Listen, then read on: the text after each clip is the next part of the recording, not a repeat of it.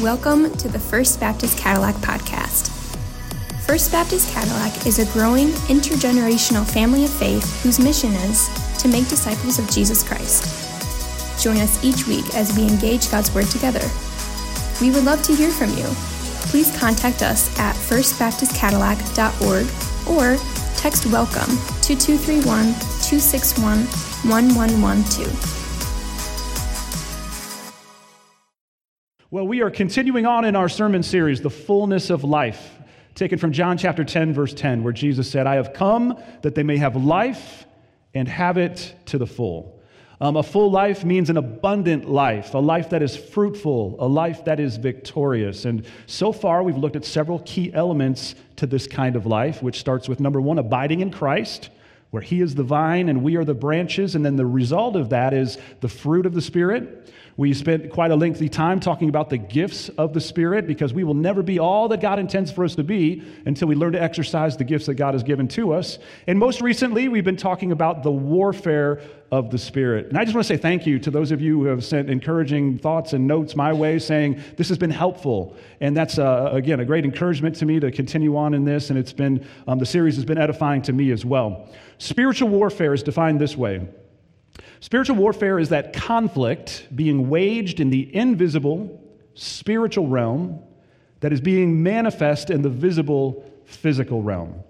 It is that conflict being waged in the invisible spiritual realm that is being manifest in the visible physical realm. And this has astounding implications for our everyday lives. For what it means is this, and it's a wake up call to us, it's a reality check. And the reality check is this Everything visible and physical is the result of something invisible and spiritual.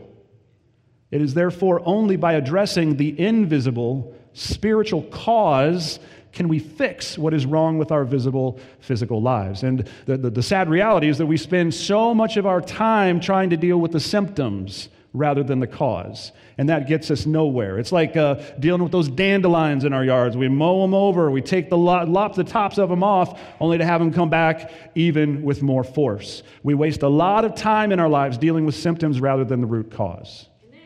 And in spiritual warfare, the root, that invisible spiritual cause, is the enemy, the devil, and his army of fallen angels demons who are especially interested in attacking followers of Jesus Christ. Why? Because he wants to steal God's glory. When we live a full or abundant life, God is glorified. When Satan comes in and attacks and we are not ready and prepared for his attacks, he is able to steal God's glory by stealing our abundance and fullness of life.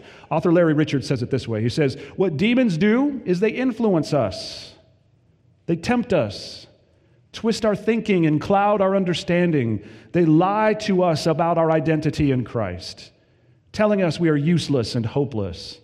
Demons encourage bitterness and anger and destroy healthy relationships. They stimulate our fears and cause panic. They drown us in depression and despair. They tell us that we cannot risk stepping out in faith to respond to God's word. Demons push us toward addictions that can ruin our lives, and sometimes in the process, demons ruin our health. That is some heavy, heavy stuff. And we can all relate to one degree or another. And we've seen the activity of demons in our own lives and the lives of others, and even and especially for us as believers.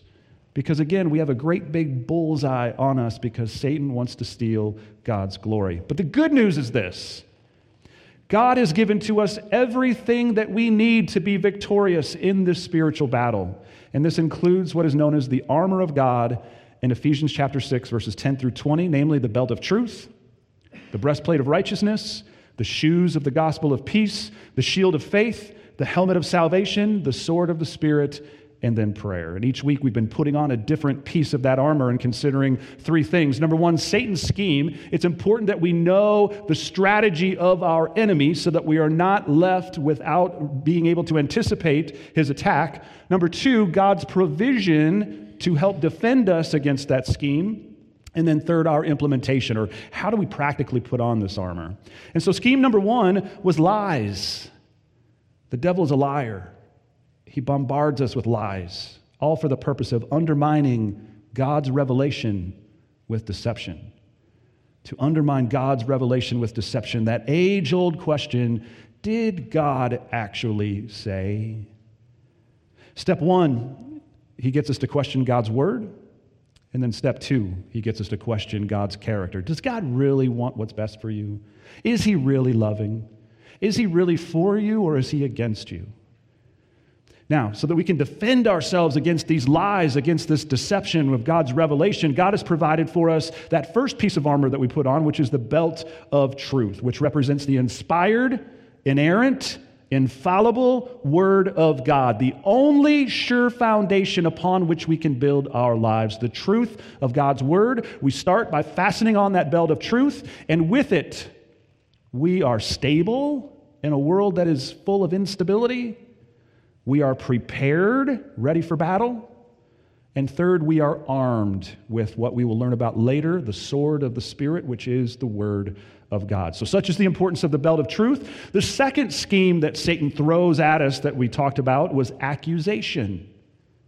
Accusation. We talked about this last week, where he just wants to throw up in our hearts and our minds, right in our faces, all of our past sins and our current sins, and just the fact that we are miserable failures and that we will never measure up. And in Revelation chapter 12, verse 10, we learned that he does this day and night, 24 7.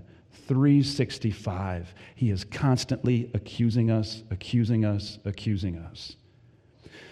And in an effort to do these things, if Satan through accusation is successful, he is able to paralyze us with guilt, to steal our joy, to make us feel unworthy, to cause us to doubt God's love, to cause us to doubt our salvation, and ultimately to discourage and depress. And so we can see and we've experienced that accusation is one of the devil's most powerful weapons. Well, so that we can defend ourselves against accusation, God has provided for us the breastplate of righteousness. We talked about it last week. Righteousness being a right relationship with God, which resu- results in right living. A right relationship with God, which results in right living.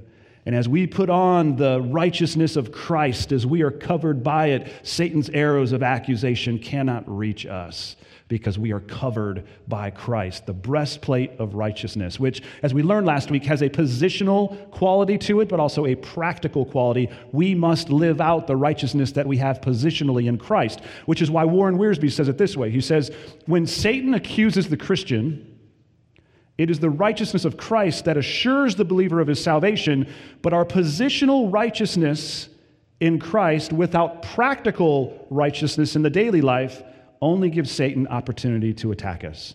And so we receive that breastplate of righteousness from Christ. He has earned it on the cross. He gives it to us. We give him our sin. We receive his righteousness, but we must live out practically what we have received positionally the effectiveness of the breastplate of righteousness depends upon it.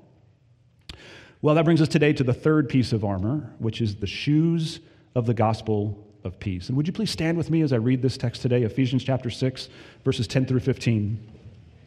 The Apostle Paul is writing to the church at Ephesus, and he says to them, Finally, be strong in the Lord and in the strength of his might. Put on the whole armor of God that you may be able to stand against the schemes of the devil. For we do not wrestle, church, against flesh and blood, but against the rulers, against the authorities, against the cosmic powers over this present darkness, against the spiritual forces of evil in the heavenly places. Therefore, take up the whole armor of God that you may be able to withstand in the evil day, and having done all, to stand firm. Stand, therefore, having fastened on the belt of truth, and having put on the breastplate of righteousness, and as shoes for your feet, having put on the readiness given by the gospel of peace. Let us pray. Father, we ask for your help today. I ask for your help in proclaiming your word and pray that these would be your words coming out of my mouth, that they would be accurate, that they would be powerful, that they would be just what your church needs to hear today. God, I pray for your church, of which I am a part, and for all of us, God, I pray that we would hear what you have to say to us and that we would be doers of your word. And we pray this in Jesus' name. Amen. You may be seated. Well, in December of 1777, I think uh, Steve was present for that date, weren't you, Steve? Brigadier General William Smallwood, he wrote this to George Washington. He said, The march of the troops through the frosty roads has cut out their shoes. And by being barefoot, they are rendered unfit for duty. We get a glimpse of their plight in this particular painting right here. Um, this is called The March to Valley Forge by an artist named William B. Trego, I think from the 1800s. And in the painting, we see this ragged, ill clothed army, some having bare feet, as uh, the yellow arrows, arrows note. You may be able to see some of that. Bare feet marching through the snow. Others actually have bandages wrapped around their feet. And this scene caused George Washington himself to write to Henry Laurens, the president of the Continental Congress. This is what Washington said. He said, A number of men remain confined to hospitals for want of shoes, and others in farmers' houses on the same account. We, we have no less than 2,898 men now in camp unfit for duty. Why? Because they're barefoot and otherwise naked. Indeed, one of the greatest needs of the Continental Army at that time was shoes. For the fact of the matter is that no army is fit to fight without proper footwear. And so it is for the Christian soldier. We must give careful thought to our footwear. Footwear is a, an important key to being victorious. And to be victorious in spiritual battle, we must be outfitted with the right shoes. And specifically, those shoes are the shoes of the gospel of peace the shoes of the gospel of peace. And as we have done in previous weeks, we'll consider, again, Satan's scheme. He's got another unique angle by which to attack us. Then we'll consider God's provision to help us to overcome that scheme. And then our implementation. How are we to live it out and put on those shoes in a practical manner? Now, in this particular case, Satan's scheme is conflict. His scheme is conflict. He loves to stir the pot and get people against one another. We have conflict with God, conflict with ourselves, conflict with others, conflict between nations, conflict of all different kinds. Who's behind it all? The devil. There's actually a biblical word for this it is enmity. Enmity, from the Latin inimicus. It literally means to be opposed or hostile. Enmity is one of the great and tragic consequences of our sin. For wherever sin is present, there will be conflict. They go together. And this is t- true on two different axes. First of all, there's the vertical axis where we have enmity with God. Enmity with God. Listen to what James chapter 4, verse 4 says. This ought to get our attention this morning. It says, You adulterous people, do you not know that friendship with the world is enmity with God. Therefore, whoever wishes to be a friend of the world makes himself an enemy of God. Now, who has made himself or herself a friend of the world? We all have, to one degree or another. We have all bought into the world system of selfishness, of putting ourselves on the throne. We are all sinners separated from a holy God. And this verse tells us that whoever clings to their sin, to that friendship with the world, is in conflict with God and literally his enemy. Listen to Romans 8 7. For the mind that is set on the flesh is hostile to God. And then Romans 5:10 goes this far, bluntly it says that in our sinful state we were God's enemies. And so here's a harsh truth, especially for those of you who may be here today and say, I'm, I'm agnostic. I, am really indifferent to God. I'm not on, I haven't picked a side. The harsh reality is this in our sin, which describes all of us, all have sinned and fallen short of the glory of God. We are not just indifferent to God. We are not just neutral. We cannot be Switzerland. Rather, we are literally his enemies. We are at enmity with him. Jesus said it this way He said, Whoever is not with me is against me. So you can't be neutral. You're either with God or he is against you as his enemy. And if you remember from our study of the book of Revelation, that's not a good place to be, is it? Revelation chapter 19, beginning in verse 11, it, tells us about the ultimate plight of those who are God's enemies. This is how the story ends for them. The Apostle John, in his vision, he says, Then I saw heaven opened, and behold, a white horse. The one sitting on it is called faithful and true, and in righteousness he judges and makes war. His eyes are like a flame of fire, and on his head are many diadems. And he has a name written that no one knows but himself. He is clothed in a robe dipped in blood, and the name by which he is called is the Word of God. And the armies of heaven, arrayed in fine linen,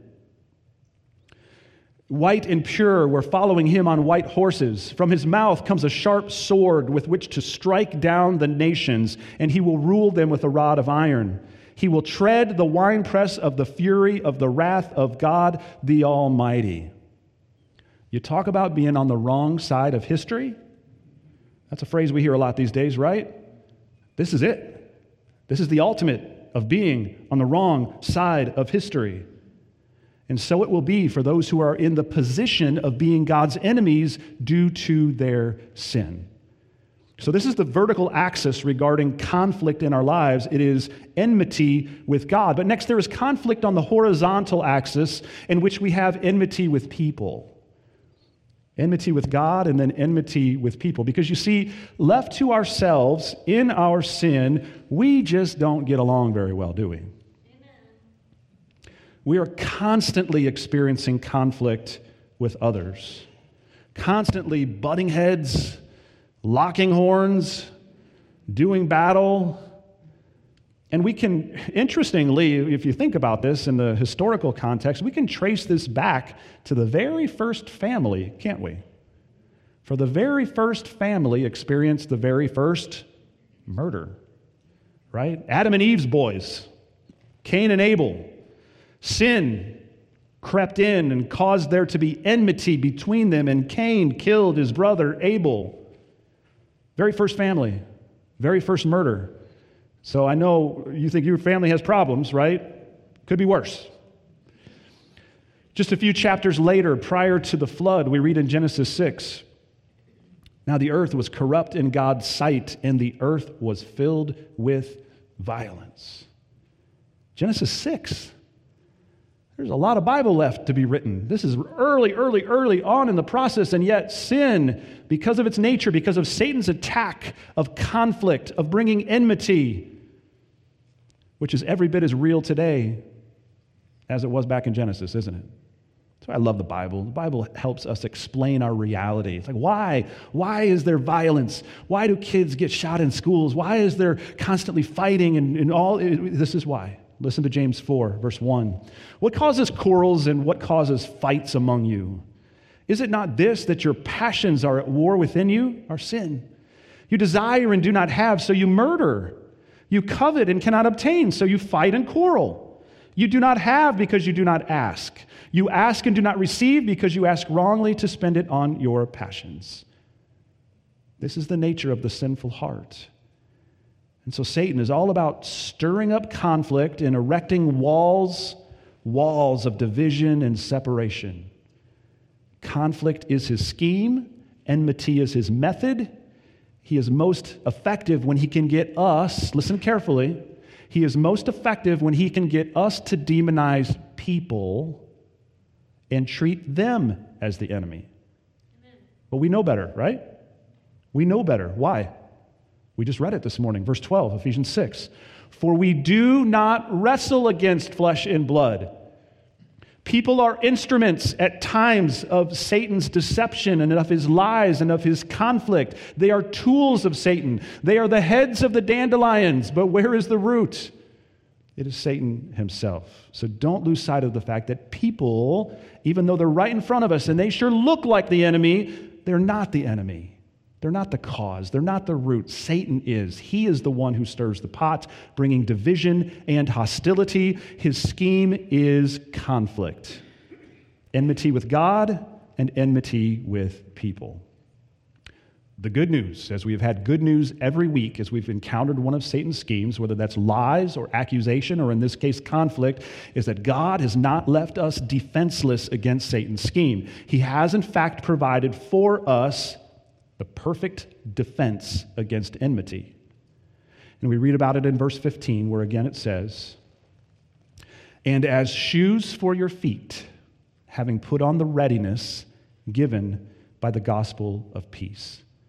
As shoes for your feet, having put on the readiness given by the gospel of peace. Now, there are two concepts in this one verse that we have to unpack that tell us what these shoes are like. We need to unpack them. The first is that they are described as the gospel of peace. the gospel of peace. Now, what exactly is that? What's it talking about, and how does it relate to shoes, and how does it relate to being able to defend ourselves? Well, remember, what is Satan's scheme here? It's conflict, enmity with God, enmity with people. And so, what we need to counteract conflict is peace. It's peace.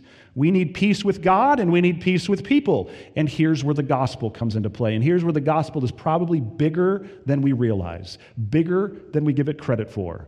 First of all, the gospel brings peace with God.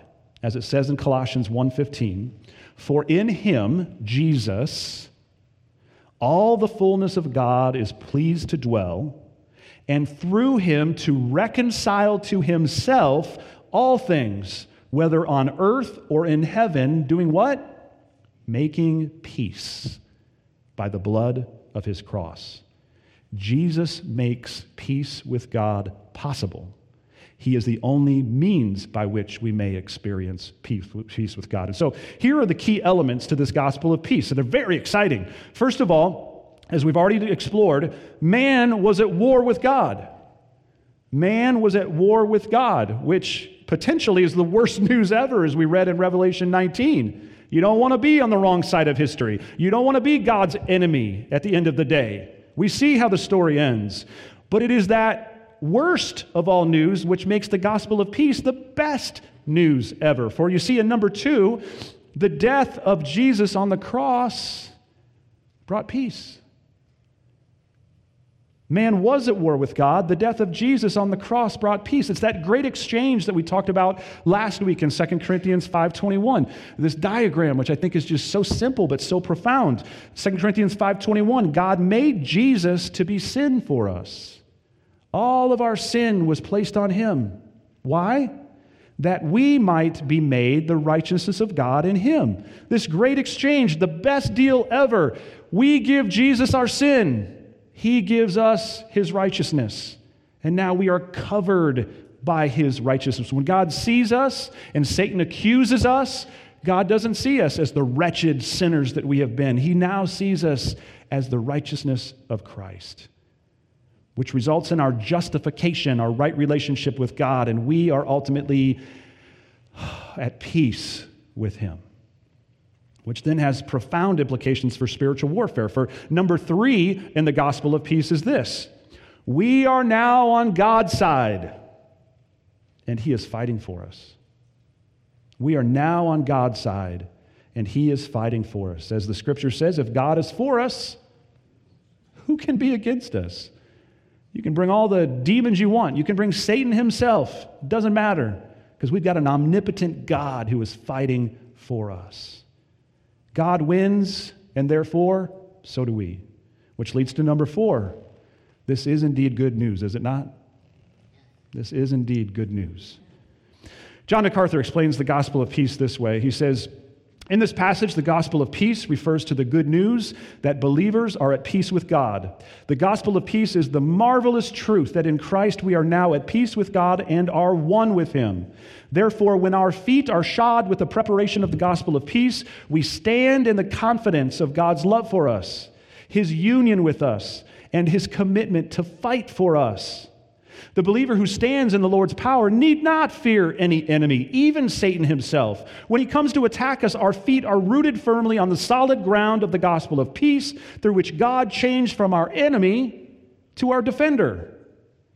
We who were once his enemies are now his children, and our heavenly Father offers us his full resources to be strong in the Lord and in the strength of his might. And all of God's people said, Amen to that. And because of this peace, guess what, church? We can lay our heads on our pillows at night and sleep in heavenly peace, knowing that we have peace with God. Can you put a price on that? Nothing better. So, that is the significance of the gospel of peace. The next concept that we need to unpack in verse 15 here is this word readiness. Readiness. It begs the question well, ready for what? For what or exactly are we to be ready? Well, ready for two things. One is defensive and the other is offensive. Church, I think sometimes we fall into this trap of simply being defensive when God has called us, yes, to be defensive when we're attacked, but to go on the offensive as well. First of all, the shoes of the gospel of peace give us readiness to stand.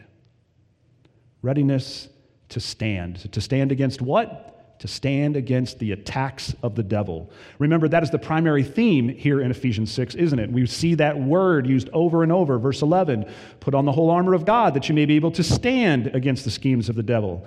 Verse 13 therefore take up the whole armor of God that you may be able to withstand in the evil day, and having done all, to stand firm. And then in verse 14, stand therefore, having fastened on the belt of truth. Well, in order to stand, you got to have firm footing. Am I right? You got to have firm footing. If you got slippery soles, or you got no soles, or you're like Washington's army on their way to Valley Forge, you're not going to stand so well. And so, what God has provided for us that we might stand and withstand against Satan's attacks are shoes. These shoes of the gospel of peace, giving us the readiness to stand when he attacks. Now, for the Roman soldier in the first century, these shoes had two primary characteristics. Number one, they had thick soles. They had thick soles. Now, that was important because um, an, an important tactic of the enemy at that time, and even not that long ago, is that the enemy would put sharp sticks in the ground and hide them, maybe with leaves or loose ground. Sharp sticks, a very sharp point, burying them so that they could not be easily seen. And what would happen then when an army comes marching, if their feet are not protected properly, they would step on these sharp sticks and incur great injury to their feet. And an army that cannot march, an army that cannot stand, is what kind of army? It's a defeated army. It's a defeated army. So, one of the characteristics that the Roman soldiers in the first century had were shoes with thick soles to protect their feet against just such a catastrophe. Number two, in the first century, the Roman soldier, his shoes had long cleats had long cleats. Uh, the Jewish historian Josephus, he described these shoes as thickly studded with sharp nails. Thickly studded with sharp nails so as to ensure a good grip. Now, our modern day equivalent would be this, right? Yeah. A, a, first century Roman soldier, you know what he would have done to have a pair of those? He would have been all over that. Um, and so the right shoes give a football player, give a Roman soldier the solid footing needed to be victorious, to engage in that hand to hand type of con- combat that we talked about in week number one. And so it is for the Christian. The shoes of the gospel of peace give us the ability to defend ourselves against Satan's scheme of conflict. You see, by them, by the gospel of peace, we can have peace with God and we can have peace with others. So the shoes give us readiness. They give us readiness to stand against Satan's schemes, and in this particular case, the scheme of conflict, bringing peace with God and peace with others. But they also give us readiness to march. Readiness to march. And this is the offensive element of the shoes. For you see, shoes are not intended for us to stay in one place, are they? The point of shoes on our feet is that we might get moving. Historians note that the military successes of both Alexander the Great and Julius Caesar were due in large measure to the fact that their armies had such great footwear. And thus they were able to take long marches and to do it with great speed over rough terrain. The army was able to march, to move, to maneuver. That's the kind of army that wins, the one that goes on the offensive. And so it is in spiritual warfare. Yes, our shoes of the gospel of peace enable us to stand defensively against the attacks of the devil, but they also enable us to march offensively.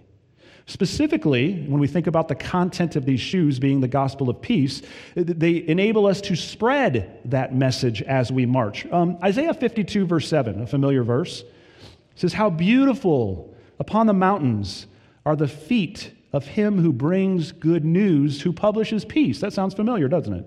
Who brings good news of happiness, who publishes salvation, who says to Zion, Your God reigns. Now, this verse is so awesome, it's then quoted in Romans 10 14, where it says, how then will they call on him in whom they have not believed? And how are they to believe in him in whom they have never heard? And how are they to hear without someone preaching? And how are they to preach unless they are sent?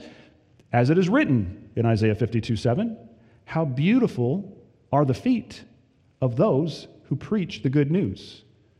Church, can I ask you a question this morning? A personal question. How beautiful are your feet? Our feet are not typically the most beautiful parts of us, are they? Especially as we get older. We accumulate some uh, life experience on our feet, may we say. Blisters and calluses and bunions. In my case, I have hairy toes, okay? It's not particularly attractive.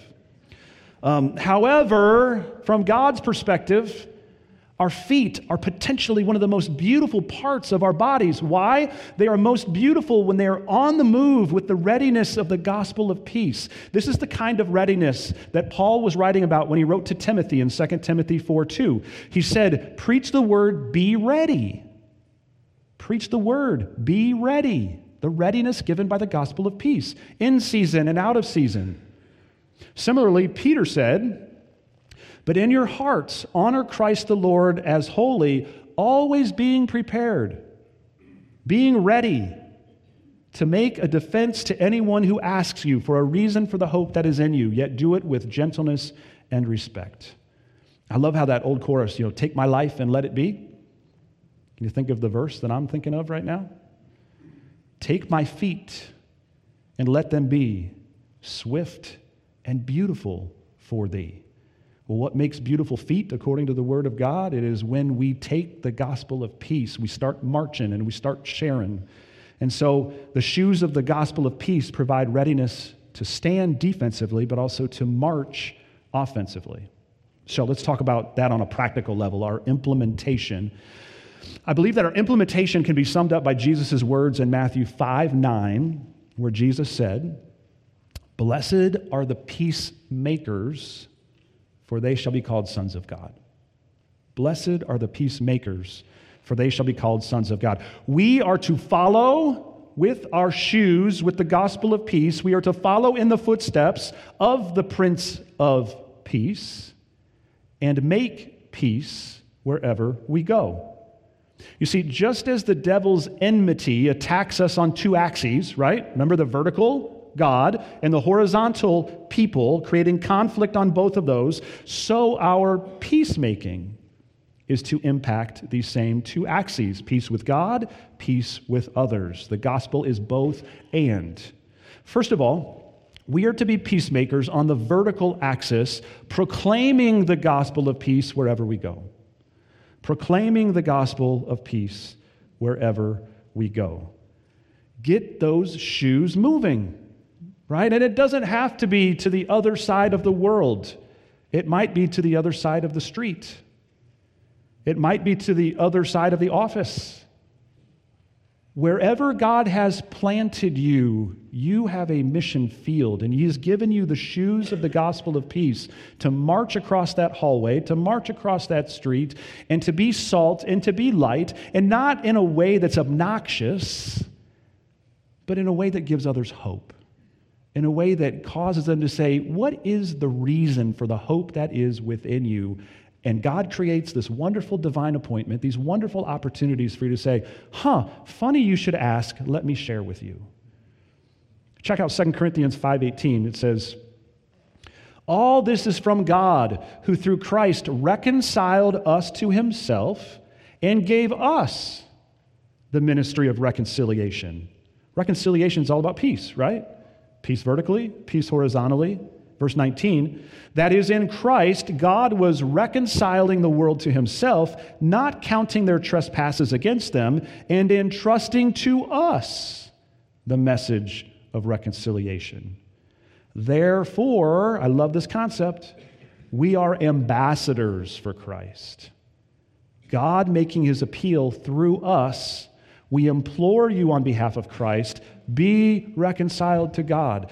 God's strategy for making peace in the world, you know what it is? It's you. It's you living out and proclaiming his gospel. That is the hope of the world. That is how we defeat Satan's attack of conflict, of raising up enmity between God and between people. It is the shoes of the gospel of peace, which are both defensive and offensive. We are ambassadors for Christ, it says. An ambassador is an accredited diplomat. Did you know you are an accredited diplomat? Sent by a country as its official representative to a foreign country. You are far more important than you know in God's kingdom. You are an accredited diplomat sent by Almighty God as his official representative in this foreign land, this foreign country, this foreign world in which we live. That's a really big deal. We are meant to use our shoes of the gospel of peace to proclaim peace with God to all who would hear. And in so doing, we defeat Satan in his efforts to foster enmity with God and with people. So, in that sense, number one, we are to be peacemakers on the vertical axis, proclaiming the gospel of peace wherever we go. Next, number two, we are also to be peacemakers on the horizontal axis, living the gospel of peace wherever we go. Living the gospel of peace wherever we go. Romans 12, 18 says it this way If possible, so far as it depends on you, live peaceably with all. If possible, so far as it depends on you, live peaceably with all. For here's the deal. As I mentioned earlier, the gospel of peace is not only about peace with God, it is about the implication that we also are to live at peace with one another. That's what the church largely is about. We take a bunch of people, sinful, would be naturally button heads against each other and at war with each other, and we become a family, a peaceful family. And that's why it's so egregious when churches live and accept conflict within the ranks. That's why it's so egregious. It is an affront, it is a distortion of the gospel, which not only brings peace with God, but peace with one another. Now, examples of the power of the gospel to bring peace with one another. In the Old Testament, we've got that story of Jacob and Esau, don't we? Jacob had deceived his brother, stole his birthright, stole his blessing. Esau literally was making plans to kill his brother before Jacob escaped. But then years later, somewhere in between, something happened to Esau. I believe it was the gospel of peace. I believe God changed Esau's heart. Esau released bitterness and he forgave. And he was released from spiritual bondage because of that. And all of a sudden, these two brothers were reconciled. There was peace on the, ver- on the horizontal axis. In the New Testament, we have the story of the division that existed between Jews and Gentiles. Two people who absolutely hated each other and were divided by hostility. It's like there was a wall between them. Jews looked down on Gentiles as dirty sinners, and Gentiles despised Jews because of their arrogant self righteousness. If you ever had two people groups who were least likely to get along and to be united, it was these two groups. But then came Jesus and the gospel of peace. As it says in Ephesians 2, verse 14, Jesus himself is our peace, who has made both Jew and Gentile one. He has broken down in his flesh the dividing wall of hostility by abolishing the law of commandments expressed in ordinances, that he might create in himself one new man in place of the two, and so making peace, and might reconcile us both to God in one body through the cross, thereby killing the hostility. I love that phrase killing the hostility. That's what Jesus has called us to do as peacemakers. Blessed are the peacemakers, they shall be called sons of God, those who put on the shoes of the gospel of peace and follow in the footsteps of the Prince of Peace. We are called to be those who kill the hostility. Where there are fires of enmity burning, and they are burning all around us, we are to bring buckets of water that put them out. We are not to fan the flames. Now, I do go back to the previous verse that talked about the fact as far as it depends on you, live peaceably with all. There will be situations where the other party simply has no interest in living peaceably. You do all that you can, nor does this mean that we compromise truth. Because what, what was the very first part of weaponry that we put on, of armor? It was the belt of truth. That's first. But here we are reminded we are to put on the shoes of the gospel of peace and live peaceably. And so, We are to be peacemakers on the vertical axis, proclaiming the gospel of peace wherever we go, the horizontal axis, living the gospel of peace wherever we go. As we close today, um, would you please stand with me? I'd like us to pray in unison that prayer that we did several weeks ago, just as kind of the exclamation mark on this day, on this sermon. It is a prayer where we're asking God to help us in the context of spiritual warfare. And so, would you join me in praying this in unison aloud?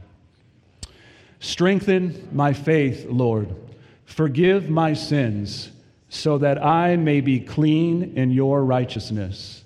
Make me brave, so I can stand and fight the spiritual battles in my life and in our world. Give me your wisdom and discernment, so I won't be caught off guard. Together, Lord, we'll win because in truth, you already have. While evil still roams, the power of your name and your blood rises up to defeat and bring us victory against every evil planned against us.